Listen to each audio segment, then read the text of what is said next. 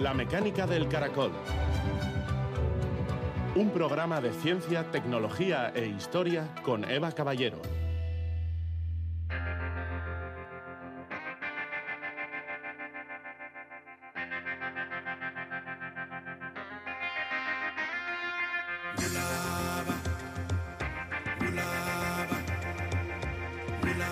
Estáis a tiempo de vivir la ciencia a tope. Antonio Martínez Ron, periodista y cofundador de Naucas.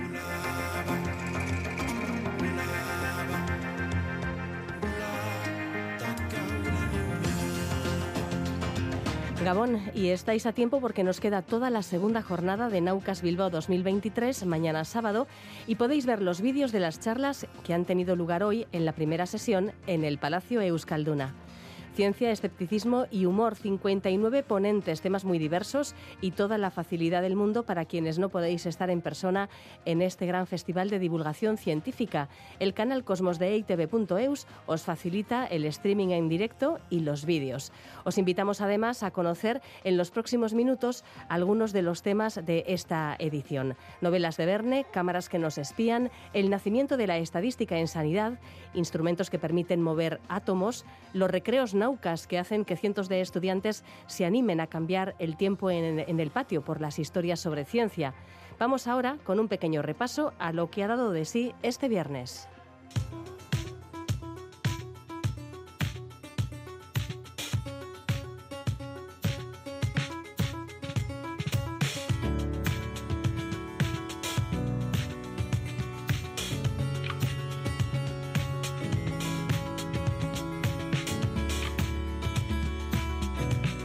José Miguel Viñas, físico del aire y meteorólogo de Meteorred, ha inaugurado Naucas Bilbao 2023 con una charla muy interesante sobre las novelas de Jules Verne. Ha insistido en que no le llamemos Julio.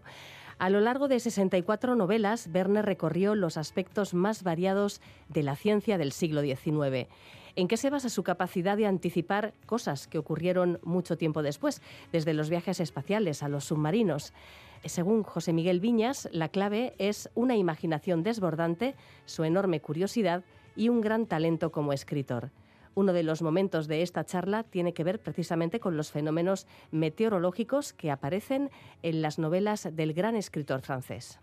Por mi profesión dije, seguro que hay meteorología en Verne, porque están todas las ciencias del siglo XIX. Hay sobre todo descripciones. La meteorología no se desarrolló hasta un poco después. Había meteorología, pero no estaba tan desarrollada como la geología, la botánica, etcétera, etcétera. Pero descubrí cosas meteorológicas en las novelas. Por ejemplo, los aparatos meteorológicos que tienen el Nautilus el Capitán Nemo. Los fenómenos ópticos atmosféricos que aparecen por doquier en las aventuras del Capitán Hatteras, halos, auroras boreales, que en esa época todavía no se conocía la explicación científica. El rayo verde, una novela que se sitúa en Escocia y donde aparece al final ese fenómeno óptico que era legendario hasta ese momento. La ciencia no sabía si existía en realidad. Los marinos en los viajes decían que lo veían, pero a raíz de la novela de Verne se investigan estas cosas en serio y se deduce por qué se produce, por ejemplo, ese fenómeno. ¿Y el cambio climático aparecerá en las novelas de Julio Verne? Diréis, no. Bueno, pues de manera indirecta sí. En esta novela, eh, sin arriba y sin abajo, El secreto de Maston se ha traducido de muchas maneras no me enrollo, pero básicamente porque quiero que lo leáis. Diseñar un cañón, ponerlo en el Ecuador, forzar que el eje de la Tierra gire para que las regiones polares se liberen de hielo y pueda explotarse eh, los, los minerales que hay debajo de esa capa de hielo. Ese es el argumento. Hay una edición buenísima de hace dos años que sacó esta editorial, que además introduce un apéndice que un matemático amigo de Verne introdujo en la primera edición original, donde aparecen los cálculos para saber con qué potencia tienes que eh, lanzar ese cañón para mover el eje, lo que se pretendía mover. Al final, no os voy a hacer aquí el spoiler, descubrir lo que pasa.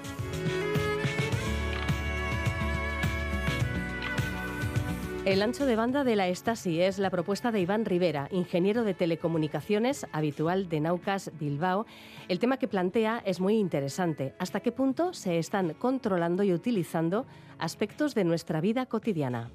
Si nos vigilan o no nos vigilan, voy a contar un precedente histórico, que es el precedente de la República Democrática Alemana, eh, de cómo vigilaba la Stasi a sus, a sus ciudadanos.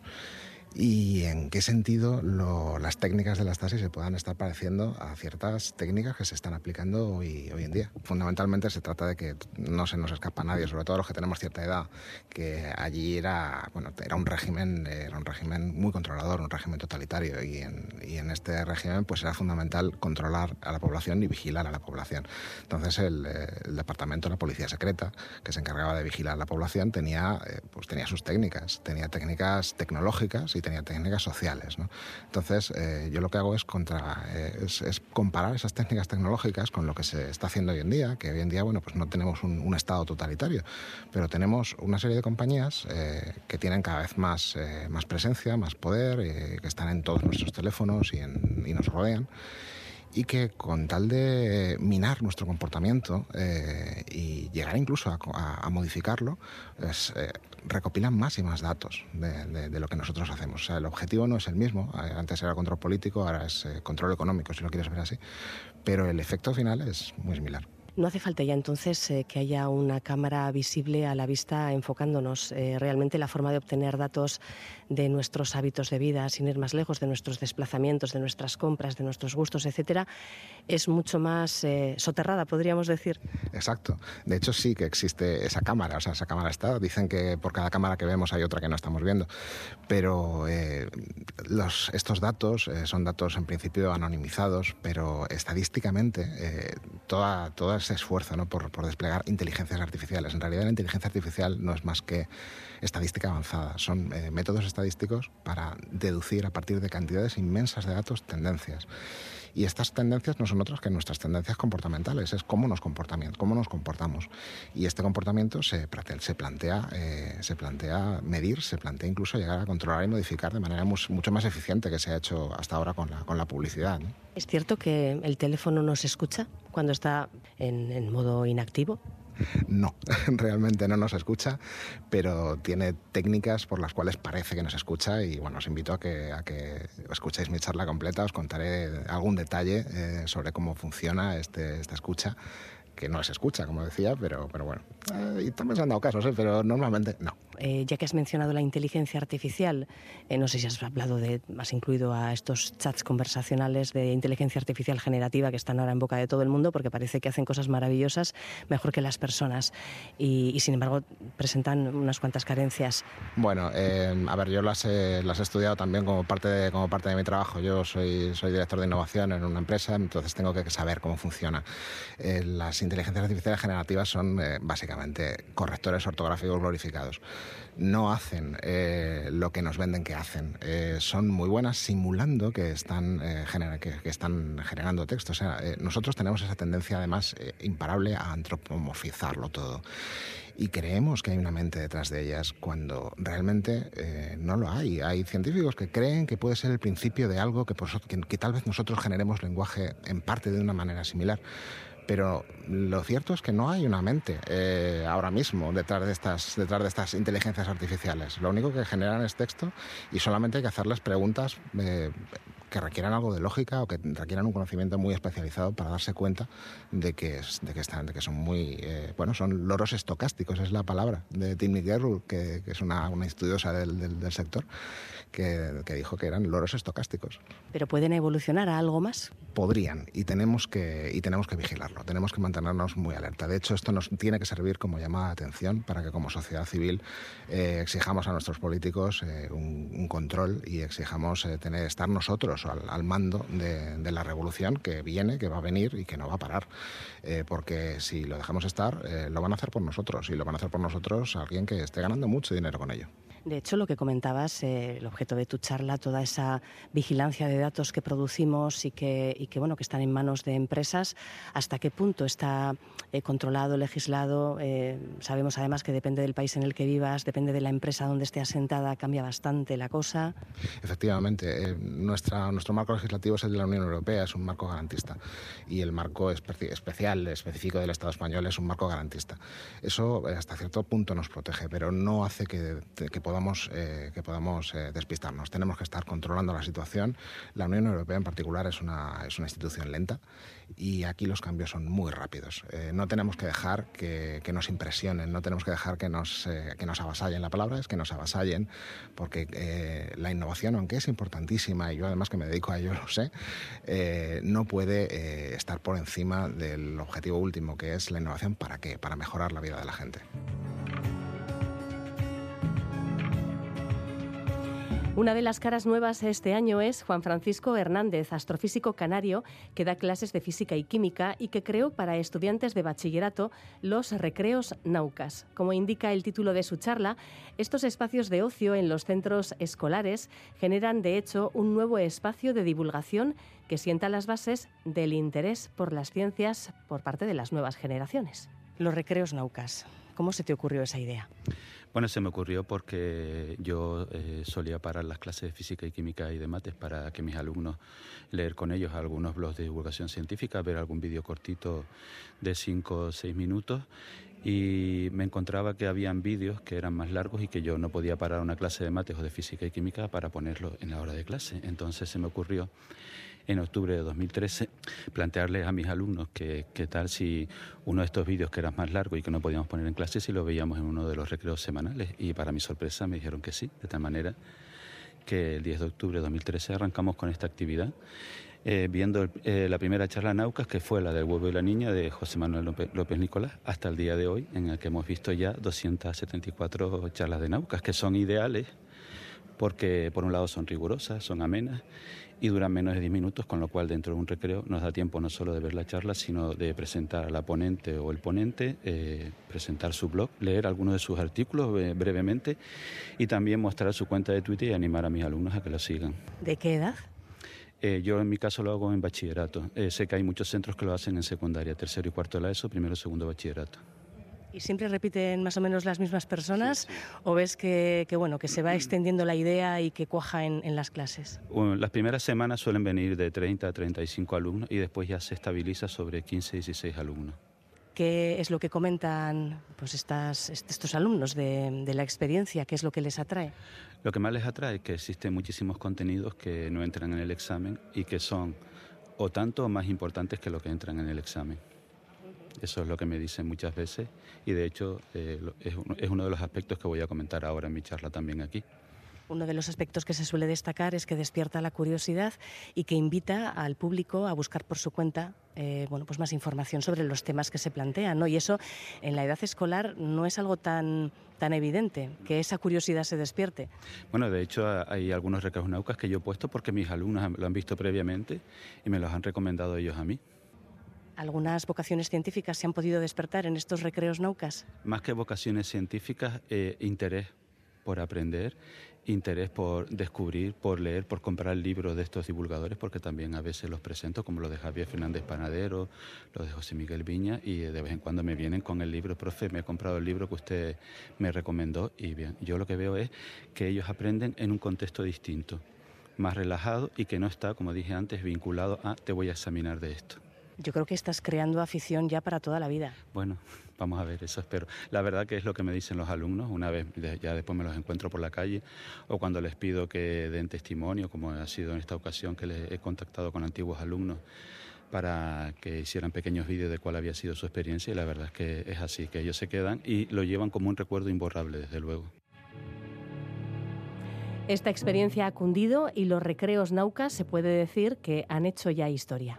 Bien, esta experiencia está reconocida por el Instituto Nacional de Tecnologías Educativas como una experiencia educativa inspiradora, de tal manera que en, este portal del Ministerio de Educación y Formación Profesional tienen toda la información por si eres docente y quieres llevar recreos naucas a tu centro, que yo te lo recomiendo porque le vas a dar muchas alegrías a tus alumnos.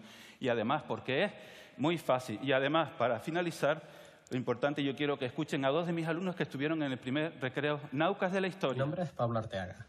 A día de hoy soy ingeniero de software en Bloomberg y en 2013, cuando era alumno de Don Juan Francisco, fui parte del primer Recreo Naucas. Para mí los Recreos Naucas fueron un paso más en la, en mi opinión, muy acertada idea de Don Juan Francisco de que no todo es lo que entra en el examen, como su blog bien dice. Hay muchísimas cosas que aprender que son importantísimas y no todo es centrarse en el currículum escolar, que por supuesto también es esencial. Los recreos Naucas representaron una oportunidad más de aprender algo nuevo, algo distinto y de ampliar nuestros horizontes durante el tiempo de recreo, por supuesto de manera opcional. Hola, soy Nicole, médico residente de neurofisiología clínica y fui alumna del primer recreo Naucas de la historia. Para mí fue la excusa perfecta para aprender ciencia en un ambiente muy relajado y rodeada de compañeros que tenían las mismas inquietudes que yo. Eh, me alegro que sigan pie esta idea. Un abrazo.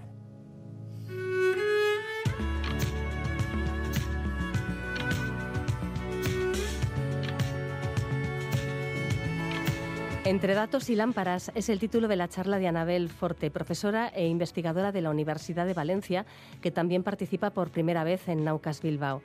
Su especialidad es la estadística y nos ha contado una historia muy interesante sobre una mujer cuyo trabajo fue fundamental para el desarrollo de la enfermería, de la salud pública y de la estadística. Anabel, ¿qué tal la experiencia en este primer Naucas Bilbao para ti? Pues estoy emocionadísima y la verdad es que la acogida que tiene la gente es buenísima y estoy súper contenta, la verdad. Mm, ¿De qué ha ido tu charla? De estadística, imagino. Eh, sí, sí, pero relacionada con un personaje histórico que para mí es muy importante, que es Florence Nightingale, y quería un poco reivindicar su figura y cómo ella, a través de la estadística, pues dio luz a muchas cuestiones de la ciencia y que hoy seguimos utilizando. Florence Nightingale es conocida por ser eh, la pionera de la enfermería moderna, pero tiene mucho que ver efectivamente con la estadística. ¿Nos puedes contar un poco por qué? Sí, porque al final el hecho de que ella se considere la pionera es porque cambió las prácticas de la enfermería y conseguir cambiar las prácticas de la enfermería lo hizo a través de entender los datos de lo que había sucedido en la guerra y mm, demostrarle a la reina que de verdad la higiene, por ejemplo, era una cosa súper importante, pero eso fue gracias a la estadística, al uso de la estadística y los datos. En concreto, lo que sucedió durante la guerra es que eh, no conseguían que bajara el número de, de mortalidad, a pesar de que las enfermeras hacían todo lo que podían, no conseguían, hasta que limpiaron las cloacas y los sistemas de saneamiento y entonces sí, entonces empezó a bajar. Pero incluso Florence no se dio cuenta hasta que no recogió los datos, hasta que no los analizó y hasta que no los puso eh, blanco sobre negro y entonces ahí ella sí que se dio cuenta de que la mortalidad había descendido gracias a la separación de los enfermos pues, por su tipo de dolencia y a la higiene y a la limpieza del hospital. Fue la primera recogida de datos, podemos decir, sistemática, datos de salud, de, salud pública. Sobre todo mmm, dentro de la salud pública sí, de hecho eh, se habían hecho muchos intentos por Mm, decir que la higiene era importante, pero habían sido simplemente a través de la observación, sin recoger datos y sin analizarlo. Floren lo que hizo fue exactamente eso. Fue de las primeras y además fue la, de las primeras en hacer un informe donde costaban gráficos que ayudaban a entender realmente qué era lo que había pasado. Es una de las pioneras también en eso hacer gráficos, esos gráficos de barras que, que, nos ayuden a entender los datos matemáticos de forma mucho más evidente. Has mencionado antes a la reina, o sea que todo este informe llegó a la reina. Sí, el informe llegó a la reina. 800 páginas de datos y de análisis. La reina, yo creo que las 800 páginas no se las leyó, pero sí que es verdad que había un gráfico que se conoce como la rosa de Nightingale, pero es gracioso porque no es una rosa, es un, una, un tipo de flor que es la cresta de gallo. De hecho, el gráfico en inglés se llama Coscom, que es la cresta de gallo, pero en español se tradujo como la rosa de Nightingale. Y es un diagrama que es como un diagrama de barras, pero en circular, es lo que se llama un diagrama de área polar. Y eso ese diagrama, solo ese diagrama ya convenció a la reina, no le hicieron falta las 800 páginas como tal. Y a partir de este análisis, eh, la estadística ya comenzó a desarrollarse en, en la práctica sanitaria. Sí, eh, además es que cuando empezaron a cambiarse las prácticas, empieza a verse cómo eh, la enfermería, o sea, habían conseguido lim limitar el efecto de las enfermedades infecciosas y entonces había muchas otras enfermedades que había que, que estudiar y sí que empieza a tenerse en cuenta esa estadística, esa recogida de datos, empiezan a hacerse análisis eh, clínicos, ensayos clínicos que se llaman hoy en día para probar que los fármacos funcionan o para cuestiones genéticas o cosas de, de, cualquier tipo. Y ahora mismo la estadística en salud se usa prácticamente para todo. O sea, cualquier estudio fiable que salga tiene que tener un buen estudio estadístico detrás. Es muy importante. De hecho, ahora una de las salidas profesionales mm, bueno, pues, eh, interesantes que tienen las personas que estudian matemáticas es precisamente dedicarse a la bioestadística y a otras cuestiones relacionadas, yo que sé, pues con la computación, el tratamiento de datos matemáticos, pero en salud, algo que hace, yo que sé, 15 años seguramente nadie, nadie imaginaba. Sí, además es que ahora mismo, como tenemos esa cantidad de datos enorme que podemos recoger a través de imagen médica, de distintos tipos de análisis en en sangre, de análisis genético. Tenemos una cantidad de datos brutal y entonces hemos necesitado realmente incluso adaptar técnicas antiguas y hay un montón de mercado ahí, digamos, para que la gente aprenda cosas nuevas. De hecho, se han abierto lo que son las carreras de ciencia de datos y todo, incluso ingeniería de datos, hay algunas carreras, porque necesitan mucho tratamiento de lo que son los datos, primero para limpiarlos y para poder utilizarlos, y luego el análisis que se vuelve muy complejo porque es un análisis completamente distinto de lo que se hacía hace unos años. Así es que sí, hay un mercado ahí para trabajar y para investigar.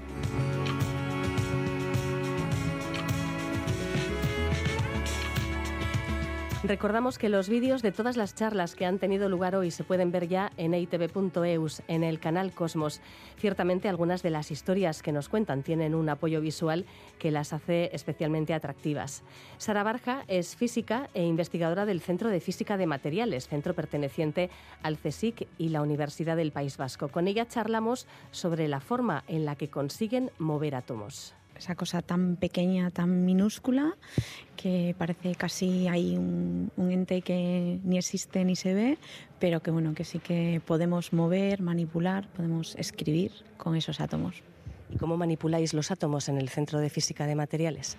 Pues con nuestro microscopio favorito, que es el microscopio de efecto túnel, que es esa aguja afilada, pues que permite acercarse, como está tan afilada que termina con un átomo, pues ese átomo de la punta, pues de alguna forma pues interactúa con un átomo que esté por ahí suelto sobre la superficie y lo empuja, lo coge, lo mueve y pues así, con nuestro instrumento favorito. Poco que ver con un instrumento tipo microscopio óptico, ¿no? Al uso. Mm, ¿Cómo funciona? Claro, no, es completamente diferente. Los microscopios ópticos lo que funcionan es con un sistema de lentes que lo que hacen es modificar la trayectoria de esos rayos de, de luz para crear una imagen aumentada y el microscopio de efecto túnel en lo que funciona es como un, un palo de ciego que siempre decimos, es como tocar la superficie, no la vemos, sino que hacemos, palpamos con esa punta los átomos de la superficie y generamos una representación, no es una imagen, es una representación de, esa estructura atómica. ¿Y para qué os interesa mover átomos? O sea, ¿qué, aplicaciones tiene o qué, qué tipo de estudios podéis eh, realizar? Bueno, aparte que es súper divertido porque la primera vez que te pasa y ves que desaparece un átomo y aparece donde lo has colocado es ¡buah! Eh, pero luego, por ejemplo, también permite, pues, eh, como os he explicado en la charla, eh, construir estructuras concretas a escala nanométrica, como el corral cuántico, que de hecho es para mí una de las imágenes icónicas de la nanociencia, y que permite ver cómo se confinan los electrones de, esa superficie dentro de una cosa más de esa, estructura tan pequeña. Eh, permite pues eso, acceder a fenómenos bueno, de cuantización por las estructuras y conocer pues eso, cómo, cómo ocurren las cosas en ese mundo tan pequeño, induciéndolas nosotros, siendo parte activa de, esa, de ese mecanismo, de esa reacción. ¿Cuesta un poquito eh, hacer llegar al público los intríngulis de la física cuántica? Sí, Sí, pero bueno, yo creo que ahora hay, hay una transición que está bastante bueno, natural. Y es que durante muchos años yo creo que la sociedad ya estamos todos y la ciencia estamos muy acostumbrados a todo lo que es la nanociencia, la nanotecnología. Nos seguimos montando o moviendo dentro de la misma escala.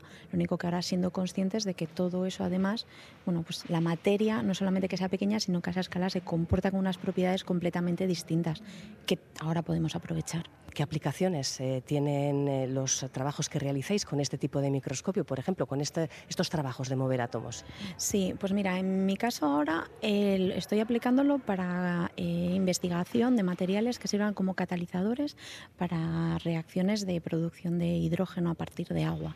Entonces, con este tipo de microscopios, pues lo que intento entender es cuál es dentro de un material, cuál es el átomo que realmente está haciendo que se ancle la molécula de agua, que se rompa y que nos dé el hidrógeno que vamos a utilizar como eh, almacenamiento de energía por un lado y el oxígeno por el otro. Entonces, bueno, pues moviendo incluso los átomos, pues podemos mirar a ver, moverlos a un átomo u otro o a un defecto u otro y ver por qué quiere reaccionar o alterarse en un sitio y no alterarse en el otro. Entonces, entendiendo ahí esas cosas, pues al final pues da una información fundamental de cómo diseñar luego los catalizadores con las propiedades que queramos.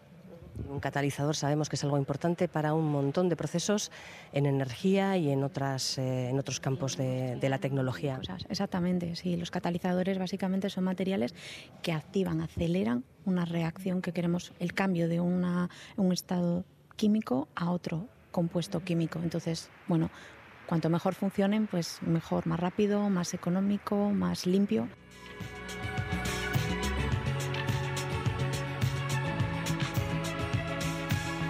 y merece la pena realmente ver cómo consiguen mover estos átomos. También es muy interesante el vídeo del matemático José Antonio Prado Basas, profesor e investigador de la Universidad de Sevilla, cuya charla se titula Series a lo Grande, una charla sobre el infinito. Series a lo Grande, ¿de qué va tu charla? Pues de serie, como bien dice el nombre, pero de series no de las que vemos en las plataformas de streaming como Disney Plus o Madflix, sino series matemáticas que son sumas infinitas una serie en particular que es la serie de Grandi, que va a dar mucho que hablar, o que ha dado mucho que hablar, porque es una serie muy particular que la podemos sumar de diferentes formas para que dé básicamente cualquier número que queramos entre 0 y 1. O sea que de alguna forma se puede decir que todos esos números son iguales o que hay algo que estamos haciendo mal, no lo sé. Lo de las series de la tele es un poco la excusa para, para pasar a hablar de las series matemáticas. Pero vamos, siempre en, las series siempre hay también muchas matemáticas, o sea que también se puede aprender. Está, por ejemplo, en Futurama, es una serie que está plagadísima de matemáticas. O sea que es interesante también verla con esa perspectiva. Esto podría entrar dentro de lo que se llama, no sé, matemáticas lúdicas en un momento dado, que que, bueno, pues que despiertan la curiosidad porque parecen incluso un, juego. Sí, básicamente sí, es un juego. Vamos a hacer un juego, vamos a hacer juegos de números. Vamos a ver cómo aplicando propiedades que todos conocemos salen cosas raras. Porque con el infinito, que es de lo que va en el fondo, en el fondo de lo que va la charla del infinito, con el infinito no se juega, hay que tener un poquito de cuidado. Y eso es lo que vamos a hacer. Vamos a hacer pues, cositas divertidas para, para ver qué pasa. Yo pensaba que con el infinito se podía hacer poca cosa, porque como es infinito, es inabarcable, es, en fin, es eh, inasequible. Ya lo dijo Clara Grima, hasta el infinito y más allá. Sí se puede hacer muchas cosas. Se puede, se puede hasta escribir un libro y todo. O sea que, pero sí se puede hacer muchas cosas. El infinito es un tema súper interesante que da un montón de juego para hablar y sobre todo eh, está pleno de paradojas, de juegos, de curiosidades que se pueden llegar a través del infinito, porque el infinito lo que tiene es que la lógica habitual nuestra no funciona bien con él. Entonces nos choca mucho las cosas que podemos hacer. Y de esto precisamente es lo que he hablado en la charla. Lo que yo te digo, inasequible. Que va, para todo el mundo, para todos los públicos, para mi abuela también.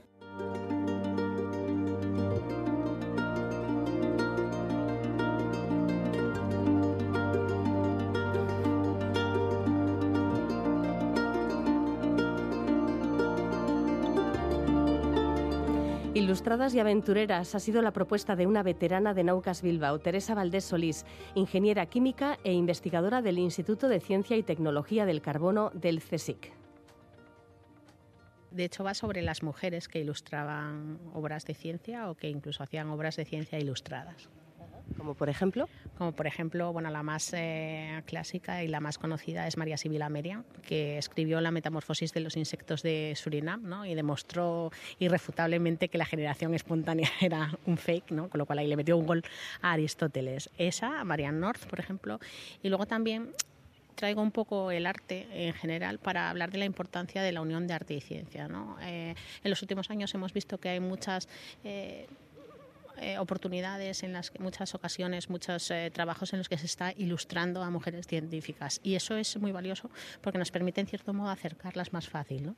Y entonces también pues quería hablar un poco, que, no me va a dar tiempo más que a mencionarla, de Pepita Castelví y el libro de Yo he vivido en la Antártida que cuando además nos lo cuentan en primera persona pues es muchísimo mejor. Eh, ¿Qué hace la ilustración científica por la ciencia? Pues facilitar, ¿no?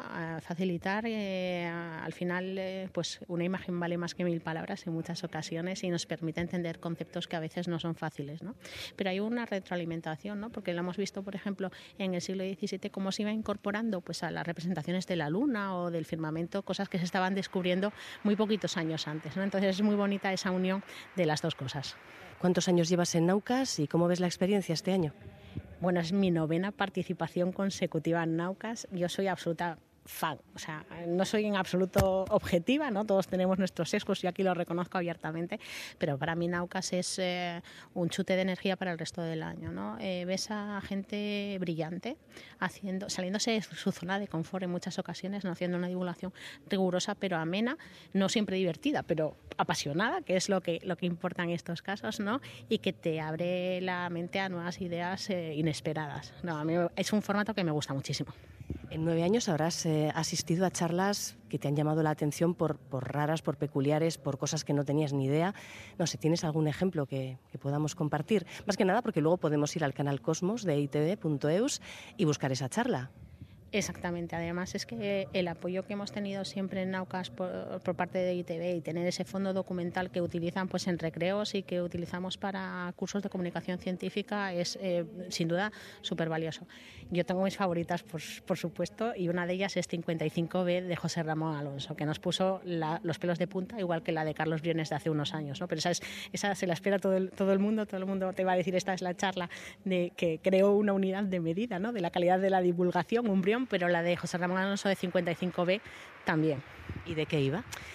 Pues iba de contar historias, iba de cómo se nos activa el cerebro cuando alguien te cuenta una historia y cómo la comunicación oral ha sido muy importante, pero es que no te puedo eh, explicar más para no destripar la charla. Bueno, interesante escucharla. Y al cabo en la radio contamos historias. Tu 55B funciona ahí. José Ramón Alonso, lo apuntamos.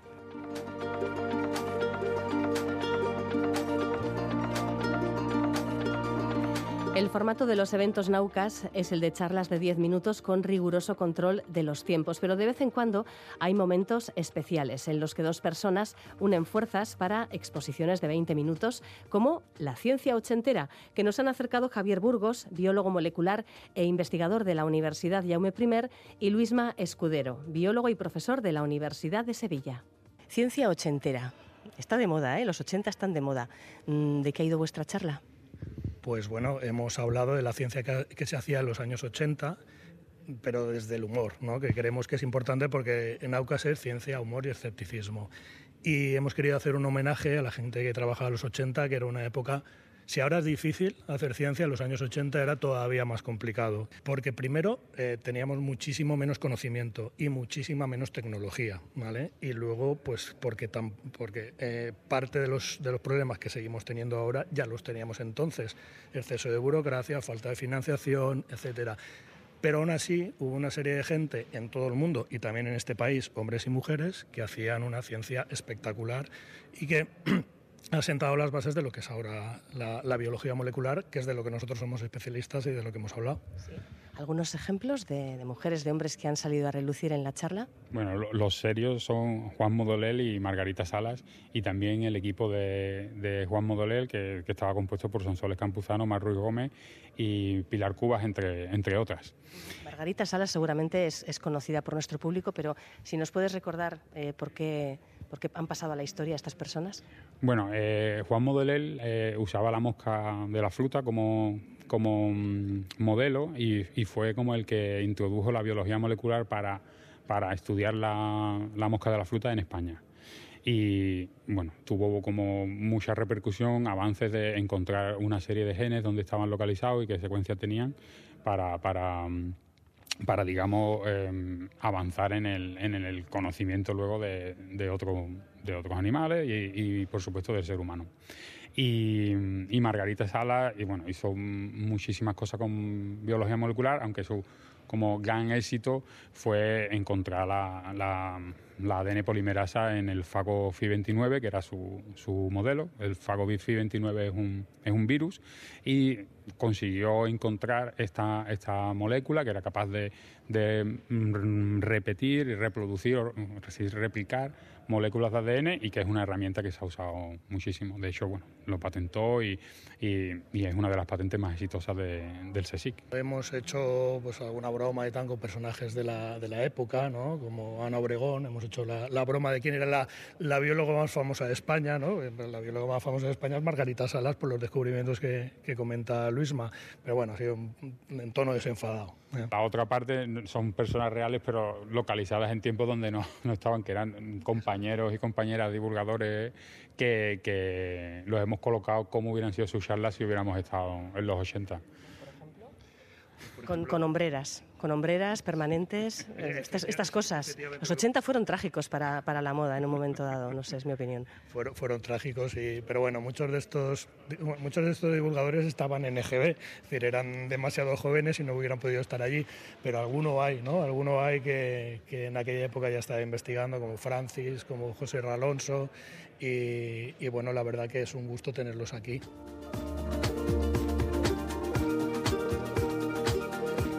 Los vídeos de todas las charlas que han tenido lugar hoy se pueden ver ya en itv.eus, en el canal Cosmos, y mañana sábado tendréis ahí también disponible desde las 10 de la mañana el streaming de la segunda jornada. Por lo pronto aquí tenemos dos avances con dos personas bien conocidas por quienes seguís la mecánica del caracol. Oninche Salazar, meteoróloga de Euskalmet, y Óscar González, que por cierto es el último ponente el sábado por la tarde. Óscar es químico y profesor e investigador en la Universidad del País Vasco. Dentro avance de contenidos. Ahora que se acerca el otoño, mm, pues muchos queremos saber cómo se comportará, incluso, bueno, pues nos gustaría saber si nevará en invierno, cuántas veces nevará. Bueno, si hacemos una búsqueda en Internet, eh, si consultamos eh, pues, algunos periódicos, ya sea online, prensa escrita, medios de comunicación diversos o vemos eh, ciertos programas en televisión, bueno, pues cualquiera diría que eso sí es posible. Casi, casi cada día podemos encontrarnos con titulares, que además son muy compartidos en redes sociales, que aseguran que ya se sabe cómo será la próxima estación o cuándo acabará la sequía pero prácticamente la totalidad de esas informaciones mm, realmente no provienen de fuentes que trabajen con base científica. Se trata de previsiones, por llamarlas de alguna manera, basadas en, métodos conocidos como tradicionales o métodos basados en observación de la naturaleza. Me estoy refiriendo eh, a las cabañuelas, las témporas, eh, métodos basados en el comportamiento pues, de las hormigas, de las avispas, etcétera, que realmente lo único que hacen es eh, desinformar. ¿Y por qué digo esto? Bueno, pues si venís a Naucas, allí os lo explicaré. También veremos eh, cómo de la información del tiempo en algunos medios se hace un auténtico show, especialmente cuando las situaciones meteorológicas entrañan un serio riesgo para la población. Y como no, pues en meteorología también existen eh, las famosas teorías conspiranoicas. ¿Sabéis de cuál hablo? Bueno, pues pasaos por el Euskalduna y quizás os llevéis alguna sorpresa. Os espero. Pues yo voy a cerrar esta edición de Naucas 2023 con lo que ha sido la gran noticia en el panorama artístico de los últimos meses, que es que tenemos un Vermeer menos, o por lo menos eso es lo que dicen en la National Gallery de Washington. Allí eh, tenían cuatro Vermeers hasta hace poco y con motivo de la gran exhibición que se celebró en el Rijksmuseum de Ámsterdam, hicieron unos estudios técnicos a las diferentes obras y sospechan que una de sus obras no es realmente de Vermeer, sino que es de su taller. Eh, en la charla contaré cómo han llegado a esta conclusión, utilizando medios científicos y comprendiendo mejor cómo trabajaba Vermeer, y también bueno, pues mm, enseñaré cómo puede haber eh, discrepancias, porque los expertos del Rijksmuseum en Holanda y los de la National Gallery de Washington mm, no están de todo de acuerdo, digamos. Eh, pero bueno, ahí está la ciencia, ahí está el estudio artístico, el estudio de la historia del arte. Y si fuese verdad lo que dicen las expertas, mejor dicho, de Washington, sería algo muy interesante porque hasta la fecha se pensaba que Vermeer eh, trabajaba solo, que no tenía aprendices, que no tenía un taller. Así que esto resulta especialmente interesante porque abre nuevas perspectivas. Óscar ha prometido, por cierto, venir al programa en breve para contarnos esta historia con todo detalle.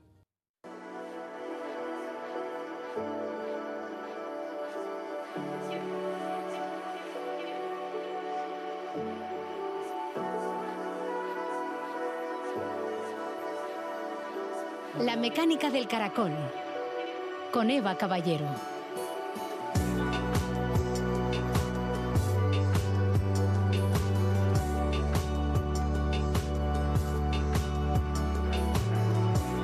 En abril de 2023 comenzó el viaje de la expedición científica europea TREC, que hasta junio de 2024 recorre la costa de nuestro continente para estudiar la biodiversidad microscópica en ecosistemas costeros, así como diferentes grupos de algas y animales. Estos hábitats en la transición entre la tierra y el mar son los más ricos en biodiversidad de especies y también suelen presentar los niveles más altos de contaminación. Medir el impacto de la contaminación y de otros factores ambientales y ligados a la actividad humana es eh, uno de los grandes objetivos de esta expedición. Gracias al uso de las técnicas de análisis y metodologías más punteras, este proyecto obtendrá información sin precedentes sobre la biodiversidad de nuestros océanos y completará el primer censo de los ecosistemas costeros europeos. La expedición TREC está coordinada por el Laboratorio Europeo de Biología Molecular, con la participación de la Fundación Tara, que aporta la goleta en la que viajan los científicos, y del Centro Europeo de Recursos Biológicos Marinos, que coordina a su vez una serie de estaciones marinas y que brindará soporte local para estos trabajos. Uno de estos centros es la Estación Marina de Plencia de la Universidad del País Vasco, donde se realizará una de las paradas. Más aún, de las 46 paradas previstas en el itinerario, la costa vizcaína es uno de los ocho superlugares en los que se van a hacer muestreos intensivos y actividades de divulgación científica. Bien, pues desde hoy el laboratorio móvil avanzado de la expedición está situado ya frente a Plencia. Ivonne Cancio, investigador de la estación marina y director científico de MBRC ES, nos da más detalles. Pequeñitos como somos, somos lo suficientemente interesantes como para recalar en Euskadi para hacer investigación de muy alto nivel. Para nosotros es como te visita la NASA. El MBL Biología Molecular que ha sido capaz de ganar premios Nobel. Gente que hace biología molecular y microscopía avanzada en el laboratorio que ha descubierto que esa biología molecular avanzada necesita de un contexto medioambiental. Y si necesitas un contexto medioambiental para la biología, ¿Qué mejor que la mar donde surgió la vida? Y por eso surgió la idea de Trek, atravesando las costas de Europa. Y cuando una organización que está en Heidelberg, en Alemania, necesita ir a la costa, necesita gente que viva en la costa, que conozca la costa, que conozca la biodiversidad de la costa. Y por tanto, el MBL contactó con quien tiene esa experiencia. Primero contactó con una fundación que tiene un barco, Tara, para poder mostrar en la mar, y luego contactó con aquellos locos que hacemos ciencia junto al mar, en las estaciones marinas. Y nosotros somos miembros de una infraestructura de investigación europea que une a estaciones marinas de nueve países y entonces dijeron, llamaron a nuestra puerta y os podemos ir a visitar. Y joder, claro que podéis venir a visitar. Y entre todos esos sitios que van a visitar, nuestra pequeña estación marina es uno de los supersitios de muestreo. Aquí van a estar un mes, un mes con los equipos que, con los Ferraris que todos los científicos queremos utilizar. Y esos Ferraris los queremos utilizar nosotros y los quiere utilizar gente de toda Europa. Y durante un mes que van a estar aquí, nos van a visitar científicos de Francia, de Alemania, del Reino Unido y van a colaborar con nosotros. Y ya sabéis, cuando hay roce surge el amor, pero sobre todo surge la ciencia. Y para nosotros es una gran oportunidad. Plencia, como Estación Marina de Plencia, somos muy jóvenes. Somos 10 años tenemos. Acabamos de empezar a gatear pero ya desde el, año, desde el segundo año jugamos la Champions League. Jugamos con las estaciones marinas que tienen 150 años que hay en Europa porque pertenecemos a EMBRC, que es una infraestructura a nivel europeo. Representamos al Estado español en esa infraestructura. Bueno, eso nos da un escaparate y un reconocimiento. Por otra parte, gran parte de lo que se va a hacer en esta expedición hay mucho de eh, estudio de la biodiversidad marina aplicando técnicas de secuenciación masiva paralela. Y esta expedición empezó en el año 2023, en abril, en Roscoff, y va a finalizar muestreando el Mediterráneo en el año 2024. Es una expedición y las muestras se cogen en un momento dado a lo largo de la historia. Aquí se recogerán durante este mes. Pero nosotros vivimos aquí, y viviendo aquí muestreamos cada dos meses Entonces nosotros a los datos que ellos pueden obtener les podemos poner la capa de los datos históricos. Por otra parte, nosotros estamos interesados en qué pasa, qué pasa en la transición tierra-mar, porque vivimos en una bahía estrecha, con un hospital, con una planta de aguas residuales y nos interesa la transferencia que pueda haber de genes, por ejemplo, de resistencia a antibióticos entre bacterias del medio fluvial y bacterias del medio marino. Y es uno de los proyectos que ellos traen. Y por otra parte, bueno, somos pequeñitos, pero metemos ruido y cuando surgió la posibilidad hicimos un esfuerzo grande para ser un super sitio. Tenéis que tener en cuenta que este, esta expedición tiene un montón de proyectos que se han enchufado a la expedición. Hay gente con diferente interés. Hay gente que está interesado en ciertos grupos zoológicos y van a venir aquí a, estudiar esos grupos zoológicos cuando, cuando se encuentren. Por ejemplo, hay un grupo que va a trabajar con anélidos, hay otro grupo que va a trabajar con, con nidarios, hay otro grupo que va a trabajar con, con, algas, hay un grupo que va a trabajar con diatomeas, hay un grupo que va a trabajar específicamente sobre fotosíntesis, fotosíntesis, dentro de animales sobre simbiosis. Nuestras algas son oligotróficas, como son, hay poco alimento, como hay poco alimento no hay no hay un McDonald's donde comer y entonces pues necesitas aliarte con un organismo que haga fotosíntesis. Pues es un sitio muy interesante, por ejemplo, para estudiar esos procesos de simbiosis. Pensad, pensad, es que vienen un montón de proyectos, un montón de proyectos. Eh, es como volver a primero de carrera y ¡buah! Todo es posible. Del 11 al 18 de octubre se unirá a este laboratorio móvil el velero de investigación científica Tara, que va a explorar hábitats oceánicos relativamente cercanos a la costa vasca. Además, el 11 de octubre coincidirán en Bilbao el laboratorio móvil, los equipos de muestreo y el propio buque Tara. Con este motivo se organizarán diferentes actividades de divulgación científica abiertas a todos los públicos.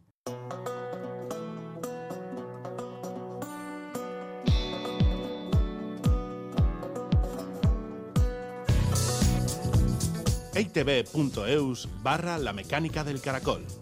La radio cuando y como quieras.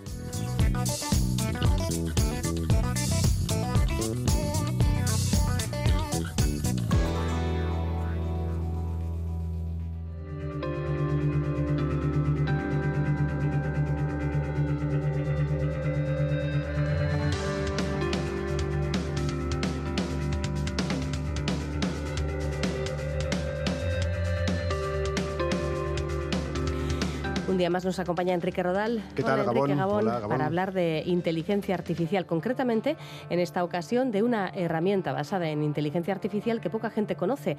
Está bastante oculta en la web y tiene unos usos eh, muy valiosos. Por lo menos para, para mí, ¿eh? se trata de una herramienta de transcripción de audio a texto desarrollada por la empresa Riverside en riverside.fm, que en realidad es un estudio de grabación de sonido online.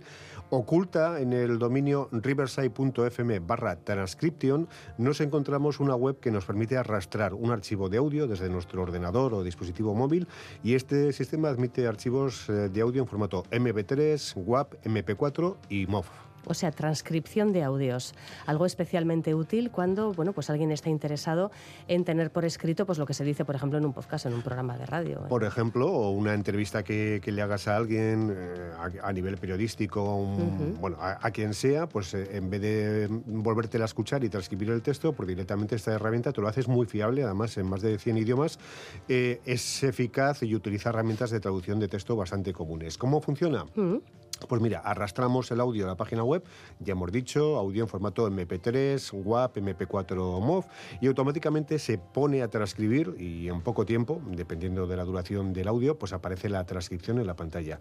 Aparece el texto dividido en párrafos con una referencia de en qué minuto se ha dicho algo, eh, y a partir de ahí tenemos varias opciones. Una de ellas es Copy to Clipboard, eh, que nos copia todo el texto en un formato de texto plano, con marcas de tiempo, para que peguemos en cualquier tipo de de, documento. Vale, una opción. ¿Y qué, otras opciones hay? Pues otras opciones aparecen en el botón de download. Aquí los eh, formatos que permite son TXT, formato de texto todo junto, sin separaciones y sin tiempos, que no lo veo muy manejable. El formato .srt, que es un formato que se emplea para subtitular vídeos. Este archivo de títulos o subtítulos se divide en líneas cortas para actualizar el texto en pantalla cada pocos segundos e incluye marcas de tiempo frecuentes. Esta es una herramienta muy interesante porque mm, yo personalmente es de las pocas que he encontrado que es gratuita, Eva. Hay una versión similar, por ejemplo, para el Office de Microsoft, pero hay que tener cuenta, es decir, hay que pagar, hay que estar suscrito a, Microsoft Office.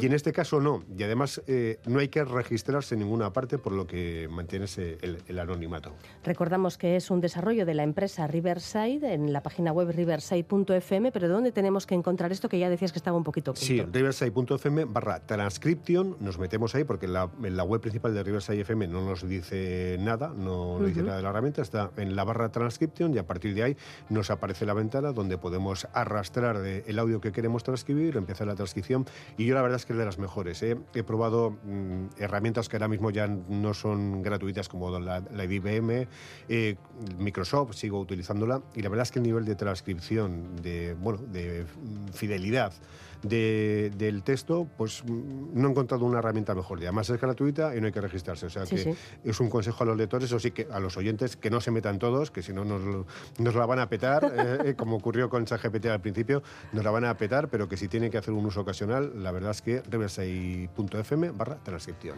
Vale, pues una herramienta que utiliza inteligencia artificial y que nos puede ayudar a solventar tareas que, se nos hacen nos pesadas. Nos quita mucho tiempo, mucho tiempo. Gracias. A ti, agur.